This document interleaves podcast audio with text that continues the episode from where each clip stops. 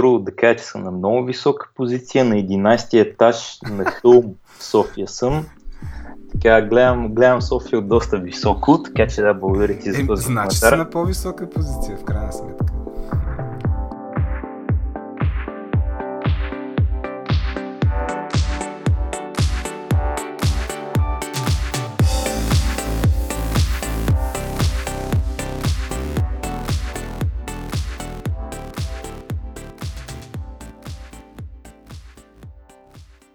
Здравейте, драги приятели! Това е втори епизод на надкаст, а мой гост е Стефан Кънев.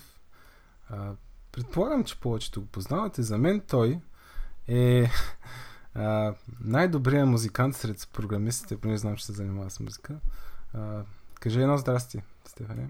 Здрасти, искам само да отрека. Въобще не съм добър музикант. Даже не съм убеден, че съм и музикант по принцип. Но както и да е. Е, ние сме си говорили с Стефан всъщност, че а, връзката между музиката и програмирането, нали, има някаква връзка, но за мен е доста трудно, а, бъдейки програмист, да се занимава с музика, за него явно. Явно не е толкова трудно, но а, как... Абе, и за, и за мен е много трудно. Ема на тебе би... се получава, поне на тебе се получава. Да. Може би съм по-инат от тебе, не знам. Да, да, добре. Ами аз съм се пробвал да свиря на пиано, определено не е, не е моето нещо. Това е трудно. Да. Стей, да, здрасти, аз съм Стефан, не знам нали казах, програмист съм, както каза Краси, имам интереси към какво ли не е свързано с програмирането. Много често обичам да казвам, че ми е както хоби, така и професия. И много обичам да пиша код, макар че с годините все по-малко код успявам да пиша и все повече трябва да се занимавам с другите неща около програмирането, които също някой трябва да ги върши. Да, ние за това ще си говорим днес повече. Нали? Едни колеги от един друг подкаст те бяха, бяха дръпнали преди, не знам, няколко седмици да говорите за процесите. А, аз в общи линии ще говоря за сходни неща, като за мен е по-интересно да видя твоята гледна точка за неща, които аз съм си извадил така, като изводи от, от практиката. А, добре, според тебе, а, колко са важни процесите за една компания? В смисъл, Виждам ли си да, някаква компания, която да върви добре, пък да няма някакви процеси, нали? В смисъл да е някаква така мега джайл, нали? Нещата се случват а, така, да кажа не толкова стрикно. Сега, при всичко искам да кажа, че не вярвам, че има компания без процеси. В момента, в който имаш двама човека, които работят заедно, имаш процес и може да си говорим дали този процес е експлицитен, дали е документиран, дали е ясен и дали е вложена някаква мисъл в него. Или обратното е недокументиран, имплицитен, развил се органично и така нататък. Но първият ми point е, че винаги има процеси без значение дали ползваш Agile или не ползваш нищо. И второ, смятам, че процесите са мега, мега важни нали, като имаш повече от един човек, всъщност до някъде това е вярно, като имаш само един човек, но като имаш повече от един човек, трябва да координираш голяма група хора какво правят.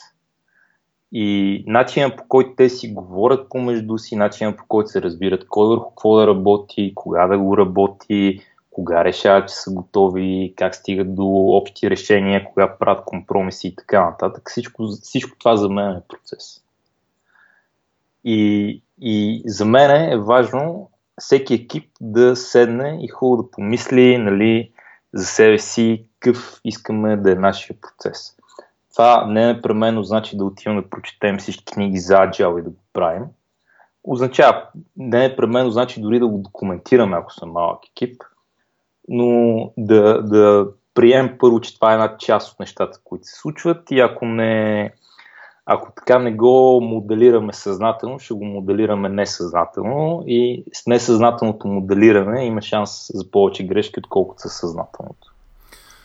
А, това е интересно за несъзнателно. Аз според мен а, по, по-малките компании ги, ги правят точно тия неща. Те даже съм забелязал, че хората а, не осъзнават, че ги създават тия процеси. Нали? В смисъл, че а, се дефинират някакви неща, а всъщност изведнъж започват да се дадат някакви правила, нали, които реално погледнат са всъщност процеси. А, Ами, добре, добре. А ти имаш някакви любими процеси? В смисъл, някакви неща, които са ти, как кажа, абе, да си кажеш, при нас сега, ако почна на друго място, без този процес не мога да кажа. Аз, примерно, при мен а, един такъв процес е, да кажем, а, код ревюто. Друг процес е м- това дефиниране на начина по който дефинираме тиките, да кажем. При мен е, а, това е как кажа, не знам, смисъл, аз го намирам за супер ценно нещо и някакси без него ми се струва, че, че не мога да бачкам. Добре, значи първо на въпросите имам ли любими процеси? Бих казал, че имам някакви, но преди това искам да уточня, че няма такова нещо като нали, универсален процес. Няма такова нещо като един процес, който е оптималният процес за всички екипи на света. А, нали, има екипи, където едно нещо ще работи много добре и други екипи, в които това нещо тотално ще фейлва и е много по-добре да се прави нещо друго. Аз също съм фен на код ревюта и на добре обмислени тикети, но мога да ти конструирам нали, ситуации, в които бих минал и без двете. Първо така, през кариерата си познавам някой човек, с които сме много добре сработени, много еднакво мислим и ако работим само двамата върху нещо, мога да минем спокойно без код ревюта.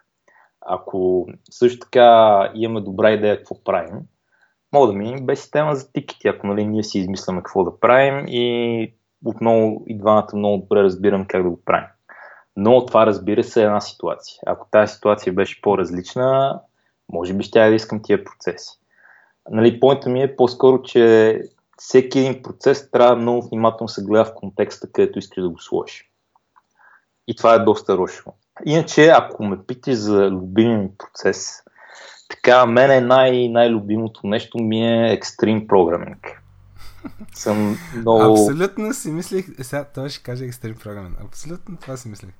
Много голям фен съм на екстрим програминг. Всичко, да ти идва от главите на Кен Бек и Уорд Кънингън, просто е златно. Отара, отара. Покажи отара. Е, значи и отара по-натам. Но мисълта ми, че един екстрим програминг е един много, много добър процес за поне моя начин на мислене. Ако работих с други хора върху мене, в ситуация, в която имам много, много контрол, вероятно ще я спазвам, а, ще спазвам екстрим програминг. Неговия проблем е, че така е доста силно таргетиран към много опитни хора и много опитни продукт онери. Обаче един от, един от а, елементите, които трябва да взимаш преди като измислиш процес е, че не всеки е толкова опитен. И тогава много от практиките на екстрим програминг стават една идея по-трудни. Примерно, ако сега аз седна да правя екстрим програминг с а, четирима по-начинаещи хора, просто дори няма да успея да ги науча в някакво разумно време как да правят екстрим програминг. Особено, нали, ако има и продукт онер, който е на същото дередже. Добре, а... То, според мен е, е ясно, че процесите са нещо, което се променя постоянно. Нали? Смисъл, то не е... А... Предполагам, да не е някаква така задача, да трябва да я свършиш и сега си казваме, окей, сега супер. Нали? А, може Абе, всъщност, всъщност важно е малко задълбаем в това. Не е непременно ясно, че процесите се променят постоянно. За много хора, особено ако така са извън процесите, им се струва, че процесът е нещо написано в камък и не се променя. А за мен е здравословният поглед тук е никой от нас не е експерт в това как да работим заедно все още. А, добавяме нови хора и махаме нови хора и като се променят нещата в фирмата, това какъв е верният отговор на това как най-добре работим заедно се променя и затова на процес трябва да се гледа като нещо, което еволюира постоянно. Затова в а, много процеси има някаква форма на метапроцес, ако искаш, някакви елементи от процеса, които са дедикейтнати върху това да се променя самия процес. Например, най-така тривиалната такава практика е добре направения Agile ретроспектив. Нали, идеята на ретроспективите на две седмици или четири седмици събираме и да сме добре сега какво работи, какво не работи и какво искаме да пробваме. И това също е много важно да се така помисли хубаво, че процес трябва да е нещо флуидно, а не някакви скрижали. И допълнително, а, много е важно да се осъзнае, че девелоперите са едни от хората, които трябва да са много въвлечени в това. Нали, всички ние не ни се занимават толкова с процес, искаме си кодим, там е по-интересно. Обаче, обаче точно добрия процес или по-точно лошия процес може да е голяма спънка за девелопера, който иска да си коди. Така че си струва всички девелопери в един екип така да поразвият малко умения в тази посока и да могат да навигират процеса към това, което работи по-добре за тях. Нали, примерно, ако има твърде много церемония в процесите и това пречи на девелопера, девелопера трябва да може да си каже хора, чакайте малко сега, тук има много церемония, тя ми пречи, дайте да видим какви проблеми решавате с тази церемония и дайте да видим дали мога да измислим нещо по-просто. Аз, моят опит е, че процесите се променят по две причини. Първо, когато не пачкат. В смисъл, от бизнес гледна точка, очевидно, нали, примерно не са релиз, това някакви неща се влачат със седмица. Нали, тогава да, нещо процеса може би е щупен. А, второто е, а, всъщност това, което мен по-ма вълнува като девелопър, е, че а, този експириенс, който а, нещата, които се случват, нали сега, примерно, ние имахме един процес, а, самото code review, да... В смисъл, ти свършаш си работа, пускаш по реквеста и някой на другия край, примерно, започва code review. От известно време сам на по-трудните неща, по-скоро по-обемните неща, code review е всъщност нещо като перване, т.е. ти разказваш какво си правил, нали? И сега е този, това промяната на този процес на, на Code Review всъщност беше инициирана точно от, от нас самите, нали? И а, първоначално а, срещнахме лек отпор така от продукт ownerите, защото това означава сега да кажем всичките девелопери, изведнъж да ги заключим да затворя, да кажем, няколко часа, а, половин ден, да кажем, за да правят ревю на нещо супер сложно. Е, да, да я знам, ти като човек на по, така, по-висока позиция от останалите, а, така, стопирал ли са някакви такива, а, такива промени на процесите, в смисъл, които са инициирани от това на хората да им е якичко, нали? А то предполагам, че трябва да се намери някакъв баланс, обаче аз понеже гледам само от, от моята си гледна точка, нали? Не винаги, но в повече случаи си казвам, нали, е по-добре ние сме щастливи, нали, да може да ви билднем тук нещата. А, да я знам, какво мислиш по този въпрос? Първо ще кажа, че съм, първо да кажа, че съм на много висока позиция, на 11 ти етаж на хълм в София съм. Така, гледам, гледам София от доста високо, така че да, благодаря ти за е, този Значи си на по-висока позиция, в крайна сметка. Така е, така е. А, сега, разбрах ти въпрос, ще направя крачка назад. А, това, което е много интересно около процесите, е, че те са така nexus point на повечето хора в една организация. Това е място, където продукт имат интереси, девелоперите имат интереси, клиентите имат интереси по много индиректен начин, трудно да не има бъга в софтуера. И допълнително всякакви други стейкхолдери в фирмата имат някакви интереси. Ако имате sales екип, нали, той има някакви интереси, нещо се случва и това по някакъв начин трябва да се рефлектира в процеси. А, да, фундаментално един процес е може би начина по който си комуникираме вътрешно в този широк кръг на фирмата. И съответно, като правиш процес, той трябва да, така, да отговаря на, на... Абе, трябва да огажда на всички.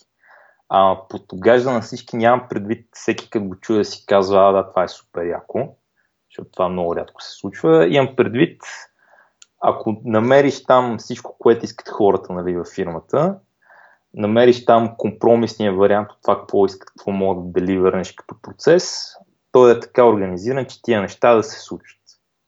Първо, нали, в това пример с Code Review-тата, продукт нали, ти ще кажат, а, и тук е много важен аспект е, че за да се продават нещата и в двете посоки, от програмисти към продукт и от продукт към програмисти, е много важно да се научите да говорите на някакъв споделен език, което фундаментално е много трудно. Аз някакси съм развил това умение, не знам как, много ми е трудно да го предам на който и да е друг, между другото. Ето, Но... извинявай, ще прекъсна, то според мен а, това а, не винаги може въобще да го предеш. В смисъл, аз примерно а, има хора, с които съм работил, които са точно така някъде, в смисъл успяват да намерят а, някаква линия на комуникация между двете страни и, и, и само те успяват. В смисъл, виждам съм хора, които нали, се опитват и така не, не става при тях, но да. Okay. Сега, според мен винаги мога да го предадеш.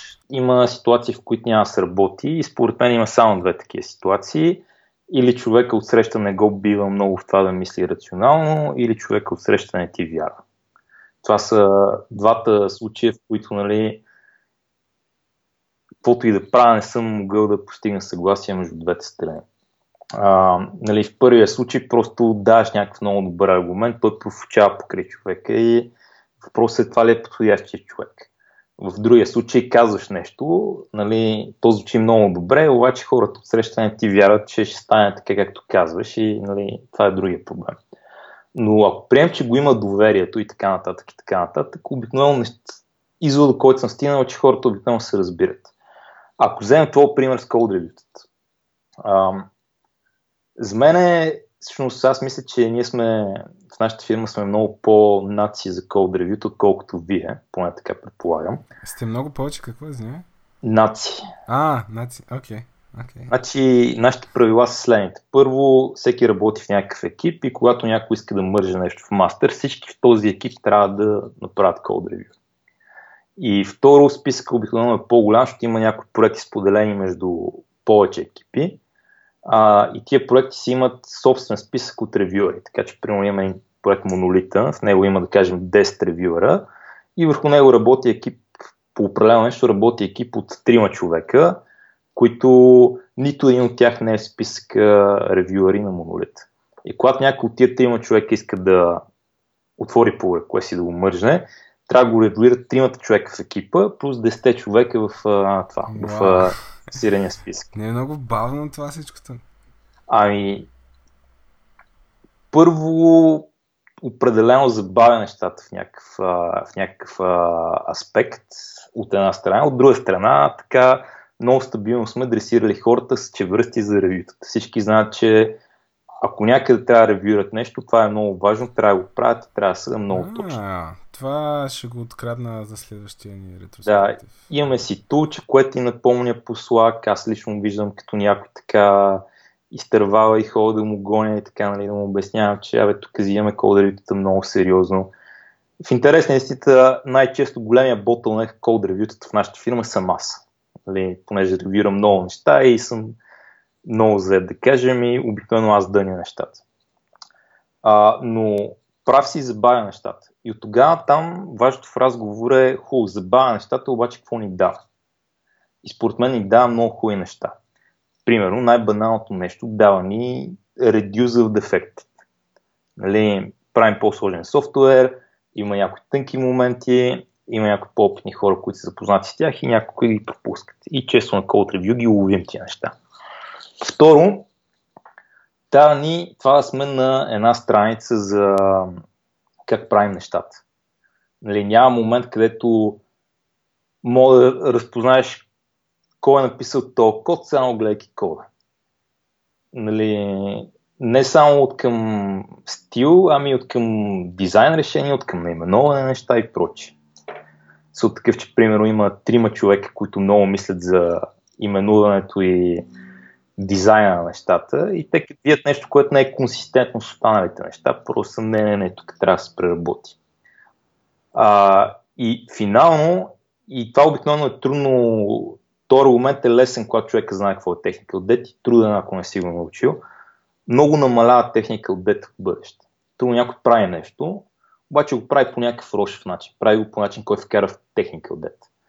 И после, ако някой ще трябва да строи нещо върху това отгоре, ще му отнеме два пъти повече време. И ще има и два пъти повече бъгове и въобще нали, ще тръгне по тази спирала. Докато с кодривитата успяваме да пласнем и такива работи. И като някой направи нещо рошево, сме не, не, не, спри тук, дай сега ти покажа как да го направиш. И предотвратяваш техника от дета, има менторинг момент, научаваш човека, Нали, няма, няма такива каубойски изпълнения, всеки трябва да мине код ревю, така че няма аз си правя каквото си искам, оправите се. И прочее, и прочее. И това допълнително създава, според мен, много добра динамика в екипа. По две линии. Първо, всеки знае, че има... Всъщност това, което забравих да спомена, е, че всички тези хора трябва да одобрят по реквеста. И ако има някой, който не е съгласен, говорите си, докато се съгласите. Нали, на теория аз би трябвало да арбитрирам, ако не мога да се постигне съгласие. На практика не си спомням съм арбитрирал каквото и да е последните две години. Въобще хората научават се да си дискутират нещата до някакво ниво на детайл и се научават кога да правят компромиси. А, и начинът по който това според мен много помага на културата е първо не позволява нали, да има някой каубой, който седи в ъгъла и си прави каквото си иска. Всеки бързо научава, че трябва да прави нещата по начина по който правим нещата. Нали, има инструменти, с които мога да промени начина по който правим нещата. Нали, мога да отвори дискусия, да каже, абе, какво мислите тук за това и това и това и това. Но така просто не позволява на такива хора да, да функционират много добре. И второ, а, на всеки му става ясно, че ако нещо не му харесва, мога да си каже и нещо ще бъде направено. Ако ти не харесваш някакъв по request и кажеш, не, това не искам да влезе в тази форма, нали, няма, няма да бъдеш отсвиран. Ще бъде добре, дай сега да поговорим с това. И това според мен създава една много добра така динамика и култура вътре в екипа, която е много ценна. Нали, идва на някаква цена и ако питаш продукт онера, тук трябва да се добави нали, още 20% време отгоре, да кажем, това е много време. Обаче, ако сравниш това с альтернативата, нещата стават по-бавно, да има проблеми в екипа, да има драма и така нататък. Нали, no-brainer, че това е по-доброто решение. Да, мене за това ми е един от най-яките процеси. А, ще я казвам нещо за Review. Че... А, да, че а, много приятно решава проблема на това, когато в един екип няма а, много опитни хора. В този екип, да кажем, да са някакви по-такива джуниор хора, да правят някакви неща, но в крайна сметка, като стигнеш до кодривото, нали, тогава вече се идва този, а, това менторстване нали, на, на, на тия хора, защото съм забелязал, че а, ако хората, които са по-джуниор и продължат да си бачкат, нали, така както те си знаят, макар и в екип, нали, а, на, на по-късен етап малко става трудничко да а, да, знам, да ги контролираш и развиваш, нали, ако, ако няма такова код ревю. Нали. А, сега тук имам коментар. Мисля, че тръгнеш на някаква друга посока. Искам да кажа нещо преди това. А, до някъде съм съгласен, до някъде не съм съгласен. И съгласен съм, че успееш да хванеш моменти, които искаш да предотвратиш иначе. А, но не е непременно най-оптималният начин да се справиш с такива проблеми. Защото ако грешката, която някой е направил, е да тръгне с много неподходящ дизайн, прекарал една седмица върху това и после отворил pull request. Когато ревюриш това нещо, ти имаш дилемата дали да го пуснеш да мине с този лош дизайн или да кажеш не, не, не, трябва да се преработи и да отиде доста повече време. Фундаментално щеше да е по-добре, ако този човек те беше хванал в началото, беше ти казал не мога да си измисля дизайна и а, ти си отишъл и си му помогнал с нали, първоначалната идея за дизайна. Така че да, има и момент на менторстване, има и момент на хващане, но трябва да имаш пред, че само по себе си това е неефективен начин за менторстване нали, а, по принцип, ако на джуниор хора.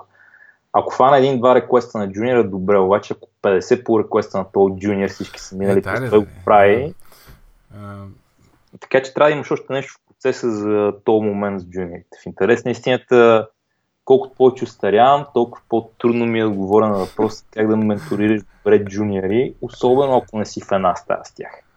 Ами, а, аз а, а, не, че съм бил много пъти в такава ситуация да менторствам, а, но това, което а, правех поне там преди време, а, понеже а, момента беше по-напечен аз имах достатъчно работа. В смисъл нямаше как да первам този 100 човек нали, постоянно. И го карах да правим много, но малки по реквести. И сядах и обсъждах тези неща с него, нали? И така сякаш се получиха нещата.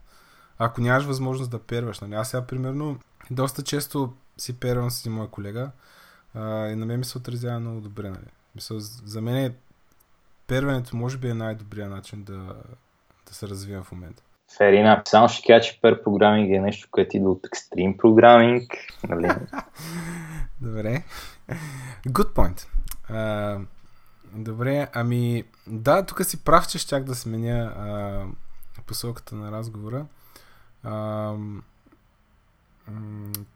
кои процеси не работят, когато екипа е дистрибютът? В смисъл, а, аз се сещам за един-двама да видим ти какво ще кажеш. Нещо, а, нещо, което сте пробвали при мен и не бачка, защото хората са ремонт. Абе, те я знам. Сега, ако ме питаш за нещо, което съм пробвал и на бач, където е ремонт, имам опит. имам опит с ремонт, знам какво да пробвам, знам какво да не пробвам. А, стендъпите се получават добре, докато си ремонт, според мен. Нали, очевидно хората не, сто, не стоят изправени по време на това. да. Но има други неща, които мога да направиш, за да ги държиш бързи. Например, нали, да има много дисциплина по време на стендъпа, да се кара стрикно подред и така нататък. Перинга е най-да е по-дървен, защото каквито и това да ползвате, не е много удобно си подавате. Така кой... е, така е, да. Тук е да си прав.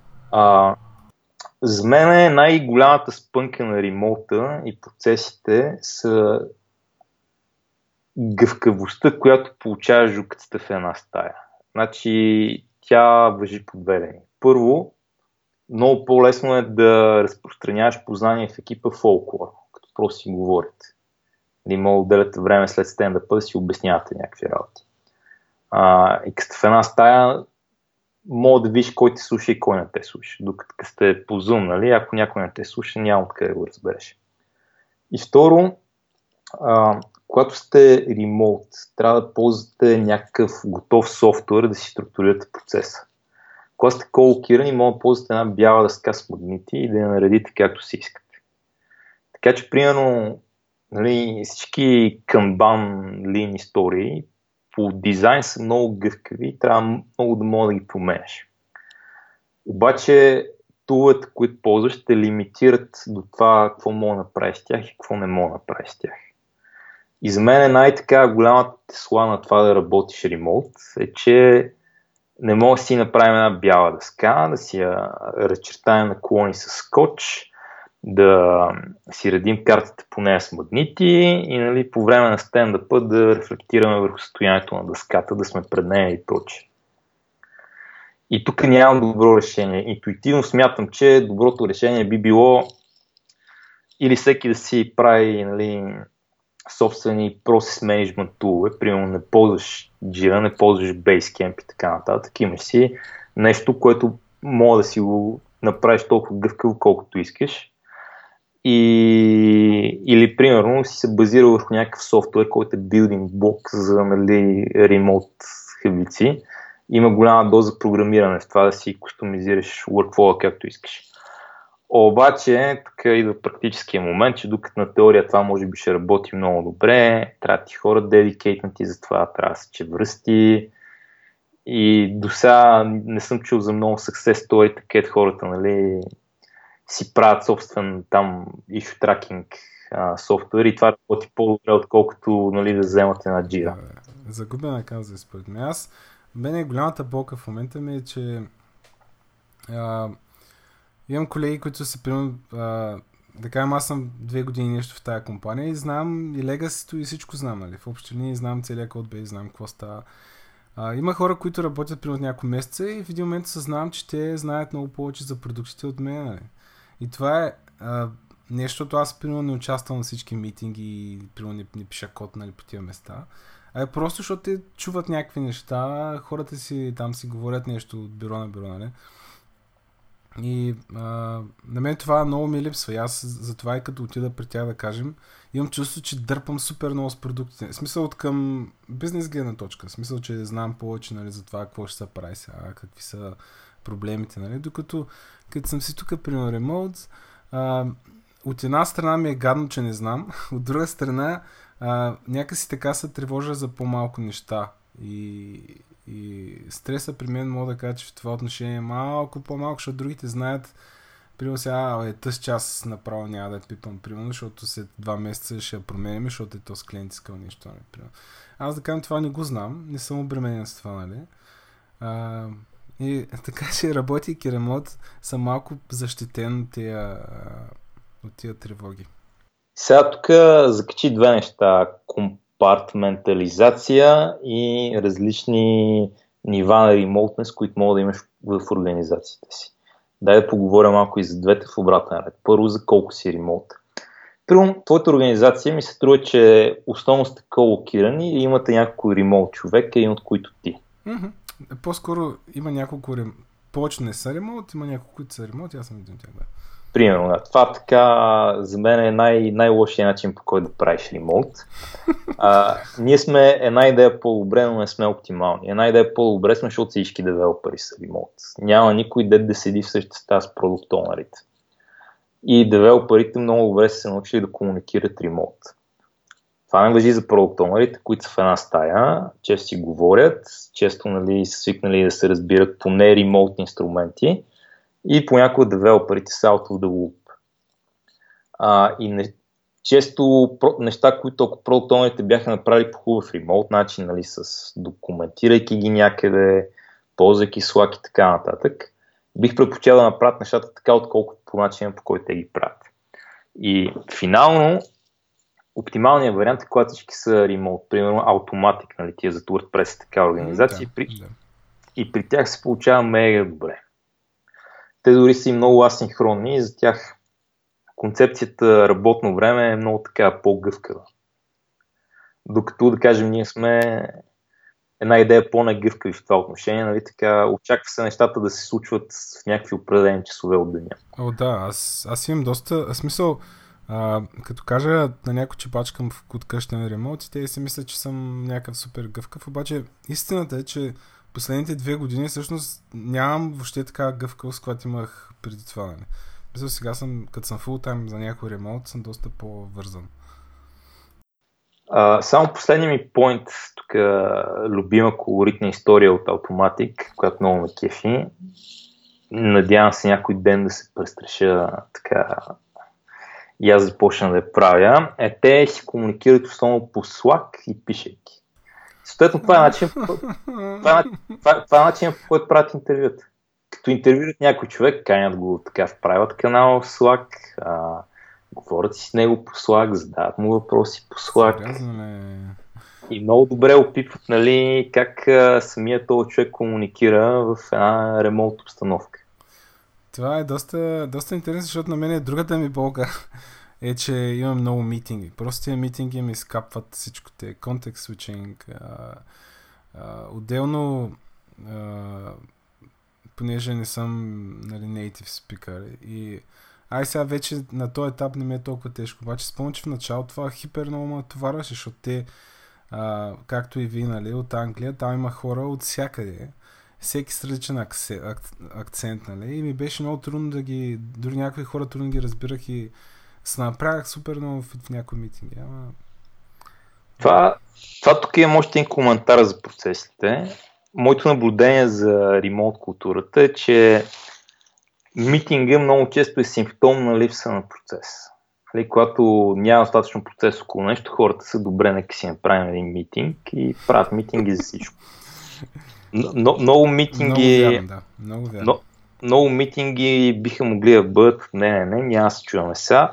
Напиши ми по Slack какво искаш, нека да го прочета и в общия случай мога да ти кажа това, това, това и това и се разберем само пишейки си, без да търсим слот, който е удобен за всички, да се чакаме и така нататък. Има много други моменти, които не са така и дори в тия моменти е по-добре да си добре чакай малко. Сега какво искаш да направим? Искам да обсъдим този фичър, как ще го имплементираме и прочее. Добре, ай сега вместо да ми обясняваш какъв фичър на този митинг, какви са целите, седни и напиши един документ. После нека всички девелопери да седнат и да го прочитат този документ.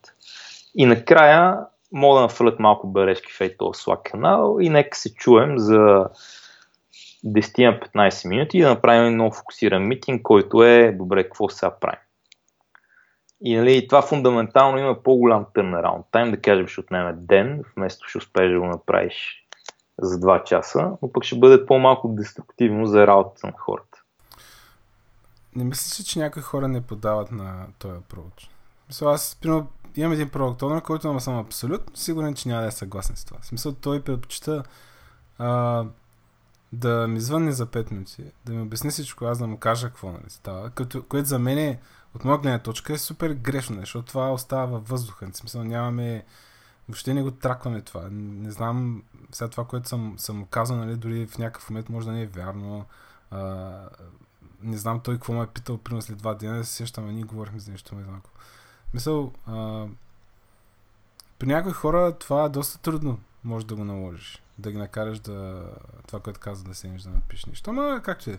Бележка. Така, да. така е, но това пак зависи каква организация. Сега при нас повечето продуктовани в крайна сметка нямат избор. Нали? Ремоута трябва да работят ремоут, докато при тебе един човек има ремоут, свикнали се да ходят до бюрото на някой друг и така действа. Нали? Mm-hmm, mm-hmm. И второ, аз съм позиция, в която мога да кажа, пичове, чакайте малко, не работим така, работим по друг начин. И ако някой много се съпротивлява, просто не е подходящия човек за нас. Е, аз не съм в такава позиция. Е, да, нали, това, това е другия много важен момент, защото ако сте по-така нахакани девелопери, искате се катерите нагоре в фирмата иерархия, за да може да взимате решения и да, да не изпадате в такива политически ситуации. Ами, то да, е. В смисъл, а, аз не споря за такива неща, не защото, нямам а, мнение или нямам авторитет, нали? А според мен е защото целият екип е решил, че това за него е по-добре, примерно, да се работи по този начин. Еми, щом екипа го е решил. Щом са така, хепи, да. да, смисъл. А, добре. А, като каза за тази случка, а, за автоматик, се за една друга случка, която на мен ми се случи преди време, да видим как ще я коментираш. А, идва нов фандинг рунд там и съответно бизнес иска много неща, нали. А, ние обаче сме си същите хора, в смисъл като брой, нали, като възможности. И се събираме на един митинг, в който ни се казва, сега тия неща ли тук как ще, ще, ще ги релиснете примерно след половин година, трябва да ги релиснем след един месец, да кажем. И след този митинг, а, така имаше доста сериозни а, коментари. Много хора бяха при някакви разстроени, сега как ще го направят, нали? Аз няма пачкам тук повече, някакви такива неща. Аз обаче викам, спокой хора, а, нали, имаме си процеси. Дайте да видим сега ще седнате сега продукт ще нахвърляте ни маса тикети, ние ще ги естимейтим, нали? И в един момент ще се види, че а, това, което искат, нали, наистина отнема половин година. В смисъл ти като сумираш всичките тикети, като видиш колко ще отнемат, наистина виждаш, че отнема, ще отнема половин година. А, и така и точно стана. В смисъл, а, направихме доста тикети, видя се, че няма стане така и почнаха да режат, нали. Айде, той вечер няма го има, айде, това няма да го има. Та, какво е мнението ти за използването на процес като защита против някакви супер екстремни такива а, желания на, на бизнеса. Мисля, аз даже и в друг контекст съм, съм използвал процес, нали? Примерно, имам въпросния продукт owner, много често ми скача в Slack, нали? И ми казва, е, човек, може да ми извадиш тук сега от, от Google Analytics и тия числа, нали? Аз съм казвам, да, мога. Само, че искам тикет, нали? Да ми го пуснеш, да го приоритизираш в спринта, да видим сега кога и ще намеря време за това. И се оказа, че всъщност това не му е толкова важно и мога да го направя примерно следващия спринт. Нали? И, и благодарение на това, че имаме процес, нали? Аз използвам процеса като защита против стреса моят случай. Нали? А, какво, какво мислиш за това? Значи да, първо това е една от ролите на процеса.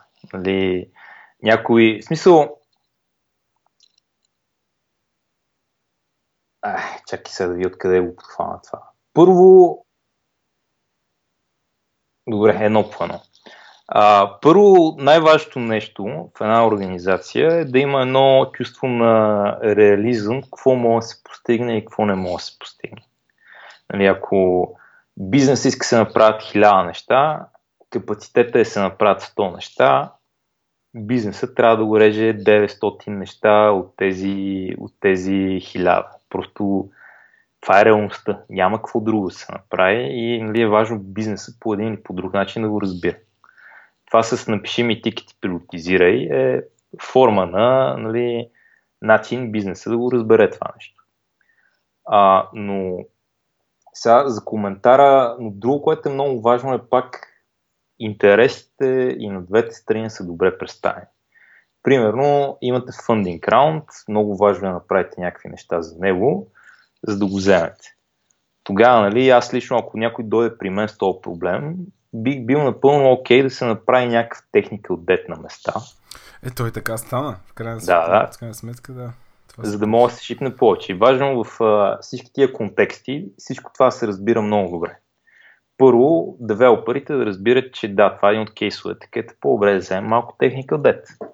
Нали, нищо лошо няма взимането на техника дет съзнателно, докато е добре премерено решение. Нали, важно е девелоперите да разбират, че това е в интереса на всички. Нали, всички имаме любими места, които бихме рефактурили в системата, обаче фъндинга може би е по-важен. Или нека първо се фокусираме върху фъндинга. И разбира се, аналогично от другата страна, добре, след като свърши този период, трябва да алокираме повече време по една и друга форма, да поразчистим малко. Някои задачи ще отнемат повече време, защото трябва да чистят. Някои задачи ще бъдат само чистене и трябва да се сложат някъде. И ам, така, значи, първо, първо е важно двете страни добре се допрат до от една страна, да, няма да направим всичко, което искаме да направим, от друга страна, дайте видим как мога да направим най-много неща, а, взимайки някакво разумно количество техника от дете.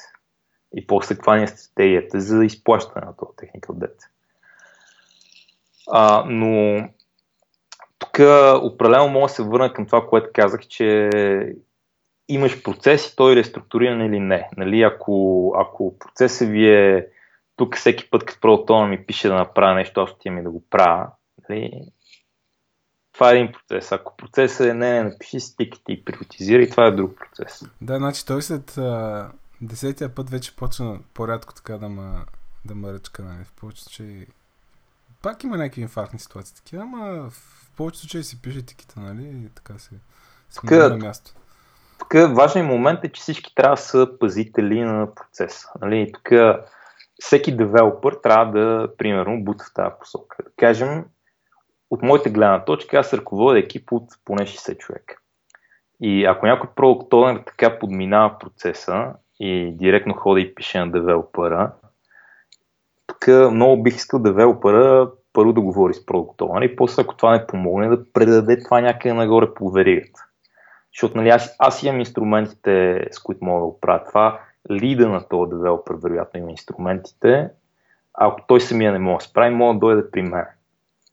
Но тук основният поинт е, че много важно е нали, не просто ти конкретно да така устояваш процеса, важно е всички в организацията да устоят процеса. И ако не могат да се правят, просто да ескалират нагоре.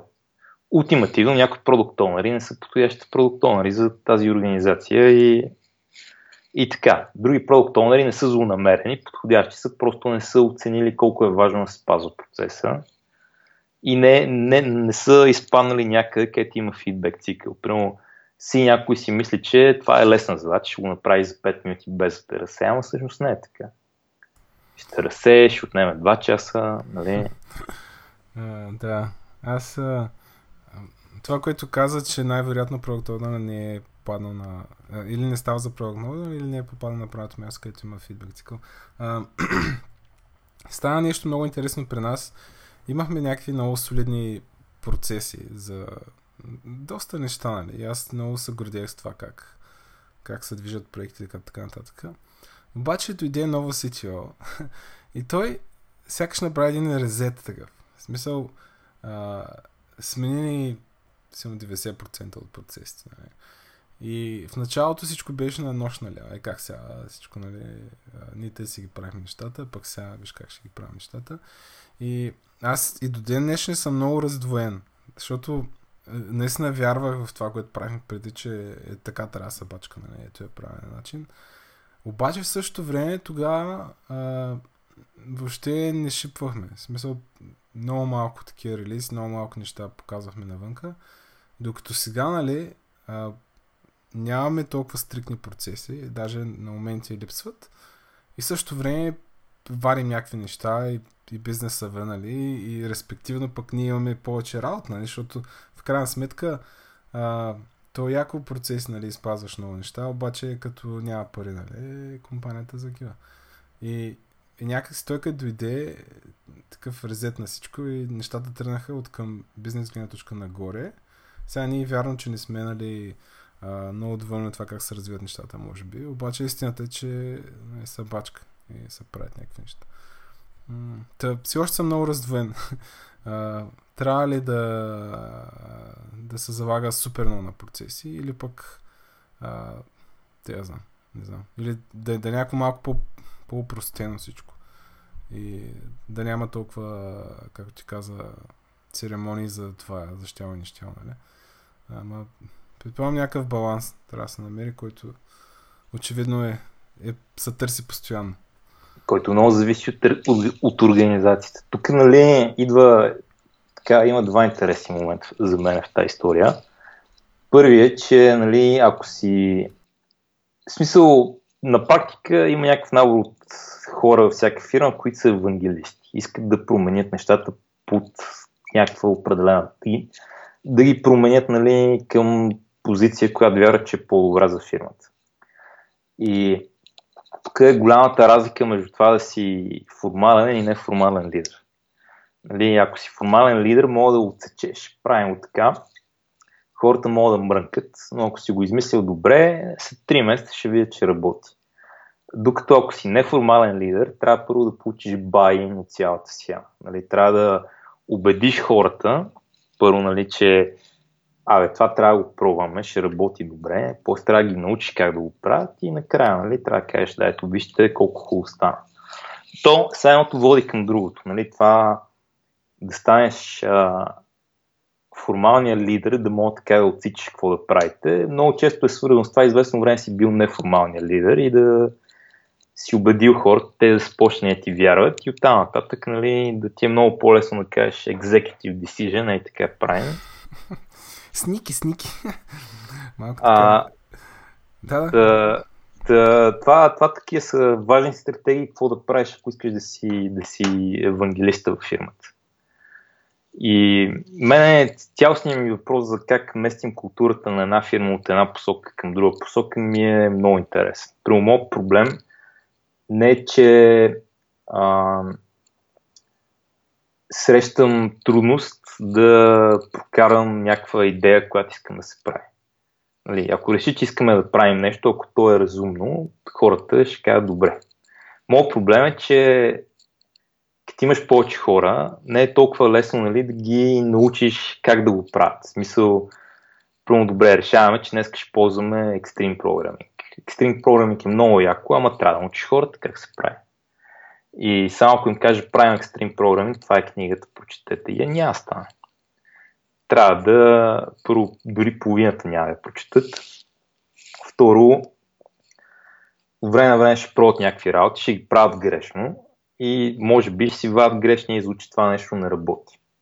А, и тук за, за мен е много по-голямото предизвикателство е не просто да избера какво да правим, ами да успея да научи всички хора по веригата да го правят.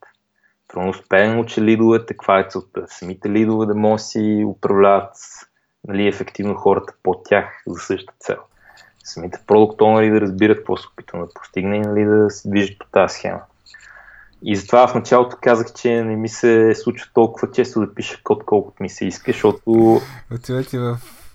тия проблеми, тия проблеми трябва да се решат. Нали? Дълбоко вярвам, че в някакъв момент повечето лидове ще са научени, повечето девелопери ще са научени, ще могат да се правят без мен. Ама в момента все още не сме там. А, и втория поинт, на който иска ти обърна внимание, е, че каквито и процеси да мислиш, не трябва да забравяш, че най-важният аспект тук е на бизнеса, на бизнеса да му е добре.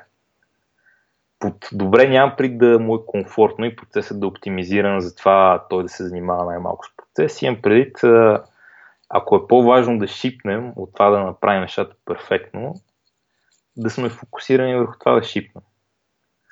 Нали, в крайна сметка, ако в един случай така изкарваме пари, в другия случай една година така лъскаме кода до съвършенство, не изкарваме пари не шипваме нищо, това очевидно е лоша идея за бизнес. Добре, ами аз това мисля, че е един много приятен завършък на нашия подкаст. А, така неусетно минаха 50 минути. А, както и предния път, ми се струва, че а, да, много бързо мина времето. Ами аз нямам повече въпроси всъщност. А, предлагам да кажем чао тогава. Е, аз, аз съм убеден, че мога да измисля нещо за заключително. Имах още поне Добре, неща, давам ти шанс да, кажеш още нещо. Като, О, за, като за финал. Благодаря ти, благодаря ти. Значи, а, това е малко така трудна за обясняване теза, но съм много уверен в нея, защото я наблюдавам при нас.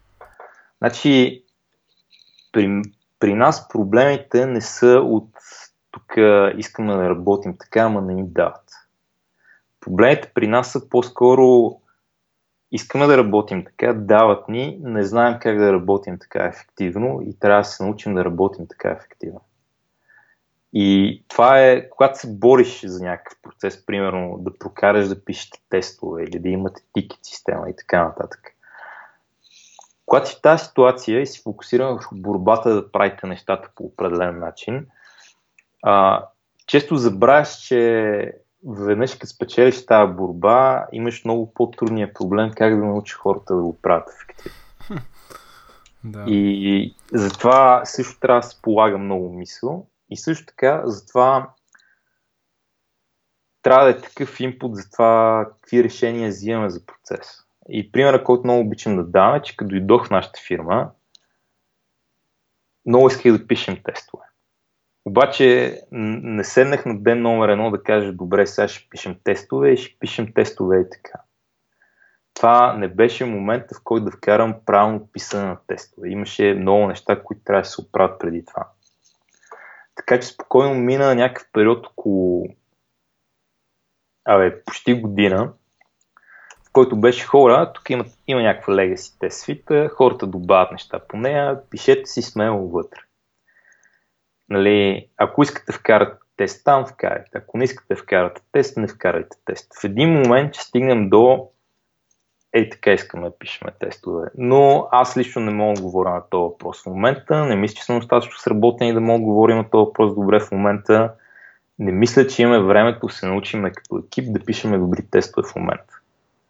Така че този момент ще дойде по-късно. За сега тестовете са с такова, на второстепенно ниво, докато не решим по-големите проблеми от рода на дизайн решения, как ползваме Rails, как ползваме Git, каква ни е конвенцията и така нататък. Нали, какъв ни е процеса даже, ако искаш с комуникация с продуктонери и прочи. И след като така нацелих всички тези неща на някакво адекватно ниво, седнах и казах, добре, сега е момент, в който ще караме тестовете. Седнах, написах един тон тестове, написах един много подробен гайд за как пишем тестове, който нали, документира е така правим в контролерите, е така правим в моделите, е така правим в фичър спековете, пишем толкова от тия, толкова от уния, е така сидваме базата, нали, т.е. е така ползваме Factory Girl, е така не ползваме Factory Girl и прочее, и прочее, и прочее. После беше бам. Е, това е по request тестовете. Там имаше и такъв доста съпорт код около тестовете, които хората можеха да ползват директно. Ей, това е гайдлайна, където мога да прочетеш какво се очаква от тебе и от сега нататък пишеме тестове по този начин. Но, примерно, проблема, който имаше първоначално е, че дори да искаш да седнеш да напишеш един такъв end-to-end тест, който нали разсъква нещо през интерфейс. Той беше много труден за писане по качествен начин. Само с Factory Girl нямаше ти е много лесно си създадеш записите, които трябваше в базата имаше много JavaScript, който можеше да се имплементира, да се тества без, нали, с заобиколни начини, да се симулираш наличието на JavaScript там, но някой трябваше да се напише този код. И при аз имам опис такива неща, никой тогава в екипа нямаше опис такива неща. И това първо сенах, написах ги, създавах среда, където хората могат лесно да напишат тест. Документирах а, как се пише тестове и казах това е процесът, това спазваме и после, нали, някой правеше грешка, можех да коригирам това по време на код ревюто. Докато ако бях казал, добре, сега искам фичър спек от тебе, ми щеше да е много трудно на всеки да напише добър фичър спек, защото не е изграден този фреймворк. И допълнително щях постоянно да губя време в обясни на човек едно, обясни на човек две, обясни на човек три, помогни на всеки от тях да изгради части от този фреймворк и нали, цялото нещо ще да е бездъмно. Тоест тук има един такъв фактор на колко време имаш да инвестираш в това помощ на колегите си да спазват някакъв процес. И това е много важно да го взимаш пред. Затова на мен това с ресета ми е малко странно от една страна, но от друга страна е разумно, че човек е ресетнал нещата към прост процеса, не към сложен. Факт. Защото убеден съм, че огромна част от времето му отива само в това да ви следи дали спазвате процеса, поне първоначално. Ако беше създал по-сложен процес, просто нямаше да има достатъчно наброй часове през деня, които да прави само това. Е, да, аз и затова и макар да се съпротивлявах началото, нали, в крайна сметка си казвах, добре, този човек, що ме, нали, а, макар че това не е вярно за всеки, нали, ама що ме на, на тая позиция, в смисъл, щом се, е се е класирал за там, нали, най-вероятно има някаква визия и най-вероятно знае как стават нещата. Нали. Аз затова ще кажа всички неща, които казваш, а, са окей, okay, нали, обаче а, от друга страна е доста трудно да намериш такъв човек, който да има тази визия и да види, а, да си построи нещата така в главата и да каже сега, примерно няма време, няма... В момента не е време за тестове, ще дойде този момент, нали? Ще ги пишем по-нататък. Мисъл, не винаги намираш нали, а, такъв човек, който да има такава визия. Защото а, да, трудничко е, предполагам. Да, това е голям такъв менеджмент. Експириенс, предполагам. Да, първо, първо да намеш правилния човек и защото от друга страна са, аз ако съм в такава позиция, всъщност аз в тази фирма бях в такава позиция. И гледай сега каква беше моята стратегия. Първоначално имаше и неща, които са тотално out of the blue, е очевидно, че трябва да се вкарат на ден едно. Code review Git Style Guide, т.е. не Git, ами Ruby Style Guide, разумна употреба на Git. Нали, понеже употребата на Git не беше от най-разумните преди преди да се появи аз. Обаче това бяха нещата, които видях, че могат да се решат бързо и могат да се решат лесно. От там нататък не ми беше първата работа да кажа добре, такива ще са ни процесите. Първата ми работа беше да понаблюдавам малко как работят хората, да видя какво ги мъчи, какво не ги мъчи и така нататък. И от един момент да кажа, добре, тук има това решение, дайте ходим по него. И първоначално бях така семи-формал, не бях много формал. Нали? Не беше застанал менеджмента зад мен да също бях външен консултант, не беше застанал менеджмента зад мен да каже да каже правиме каквото Стефан каже. Трябваше нали, да байна абсолютно всички към моите идеи. Така че подбирах идеи, в които първо по-лесно ще ги байна и второ, които имат шанс да сработят. Но нали, в тази ситуация, като бяха хора, които са така скептични към посоката, в която аз бутам, фундаментално ми пречат. Нали, мога да успея, може и да фелна, но, но ако, ако хората се съпротивляват и направят това, което искам, просто няма как да, как да направя каквото и да е, нали. В смисъл... Уволняваш всички и оставяш само тия, които са съгласни с теб. Е, това не непременно е добра идея, защото може аз да не разбирам нещо, нали? И се сещаш, че такова, че така, за моя менеджер това не би било разумна маневра от моя страна. Има много риск в нея. Докато още съм бил в етап, където първо трябва да покажа, че мога да деливра на това, което обещавам, че ще деливрам. А, абе, всъщност тук така финалното заключение, че целият този всичко това е сложно. Не е толкова просто. Има много хора с много интереси, които са замесени обикновено хората не са злонамерени, но не знаят достатъчно и затова си вадят често грешните изводи. И оттам нататък а, навигирането на такава ситуация е доволно, а иска много умения. Иска умения в комуникация, иска умения в менеджиране не само надолу, но и нагоре. Нали? Това менеджинг upwards е много важно умение, което всеки трябва да развие, между другото. Един последен наистина въпрос. Последен.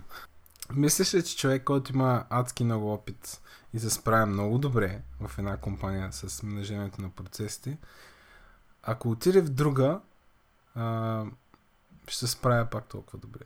В смисъл, примерно, сменя тотално контекста. Построява са съвсем друг продукт, а, друг бизнес модел, в друга среда и така нататък. Мислиш ли, че той ще се справя по същия начин а, пак много добре на това другото место? Абе, зависи от човек. Защото колкото и да си добър в това, нали, правиш грешки. Нали, аз, въпреки че така съм много доволен от нещата, които съм постигнал в Receipt Bank, много грешки съм направил. Просто съм внимавал да правя такива грешки, на които цената им не е висока. Нали? От рода на дай тук да се опитаме да уволним всичките, да наемем някакви нови хора и да поддържат те това, което другите хора, които са уволнени, вече са писали 4 години. Това примерно, ако, ако сработи, това е хубаво. Ако не сработи, обаче това е много голяма грешка. И първото нещо е, че ти да някакъв такъв човек в нова организация има определен лимит, до който организацията ще му позволи да се имплементира. Първото е, че човек винаги може да прави грешки. Така че и второ, има определен лимит, до който организацията ще му даде да прави каквото иска. В смисъл такъв, че нали, а, има неща, които просто не мога да направиш, защото още не си, не си се доказал в тази организация, за ти да, да ги направиш. И това би било разумно в интерес на истината, защото така, ако ти не имаш този човек, нали, може да имаш добри препоръки за него, може да си чул много добри неща за него, мога така, като си говорил с него, да си останал с много добри впечатления, но фундаментално какво впечатление ти остава някой при работи с него и това как се работи с него са две отделни неща. Би било много така безразсъдно страна моят менеджмент първите дни да му оставя да правя каквото си искам, а, причина ме позна. Нали, ако бяхме работили 10 години заедно с същите хора, хубаво, айде. И щяха да ми вярват и да знаят, че ако предлагам нещо, то вероятно е разумно. Обаче, фундаментално, да, друг човек би могъл да се справи с а, нова организация, обаче първо зависи от организацията и второ зависи от човека. Зависи какви грешки ще направи той и зависи организацията колко ще подаде на това. Защото дори, дори си при аз така имах късмета да попадам в организация, където хората бяха много отворени към посоката, в която ги бутам ако не бях толкова отворени, ще, ще да е неразумно от моя страна, се опитвам да ги бутам в тази посока рязко. Трябваше да се опитам много по-плавно да ги премести там. Защото ако всички тия хора напуснат, примерно, ще ми писнал се занимават с мене, това не е добре за бизнес. Така че зависи от човека, зависи от организацията. Зависи и какви хора имаш. Да не, да не говорим, че дори като си в такава позиция и трябва да имаш хора, наемането още е една голяма черна котия. Нали? За сега, за щастие, а, сме събрали в екипа някакви такива по Знам аз, знам как се издървил. Деше този човек има читав си го взел при теб. Е, повече съм ги изнесъл и сега хората, нали, идват при нас и са, тук работим и с вас и аз съм добре, дай си поговорим. Първите дни не беше така. Първите дни беше ми виж сега какво ще ти предложа. Хаотична организация, супер много легаси код. Ако много работиш, ще дигнеш ниво. Ако не работиш много, ще ти е тежка мъка. И първоначално привличането на хора беше трудно. Добре. А, мисля, че наистина трябва да приключим обаче цяла част. А... Добре, тук искам да направим плъг. Значи, Давай кефи ме, че, че записваме подкаст, защото и ние започнахме да записваме сега тук с ни колеги ни подкастове. Записали сме това онова. И там, където го поснеш, Force Push ни се казва, ни се казва подкаста, като Git Force Push. А, ние говорим сходни неща, макар че сме доста по-фокусирани върху какво правим вътрешно и върху технологиите, които ползваме. Например, първият ни подкаст е на тема сервис слоя в Rails което е много интересна тема за повечето RLCG. Добре, супер. А, ще сложа, ще сложа задължително линк към него и а, да, да кажа чао на всички от мен тогава. Еми, чао и от мен. Беше ми драго да си теб.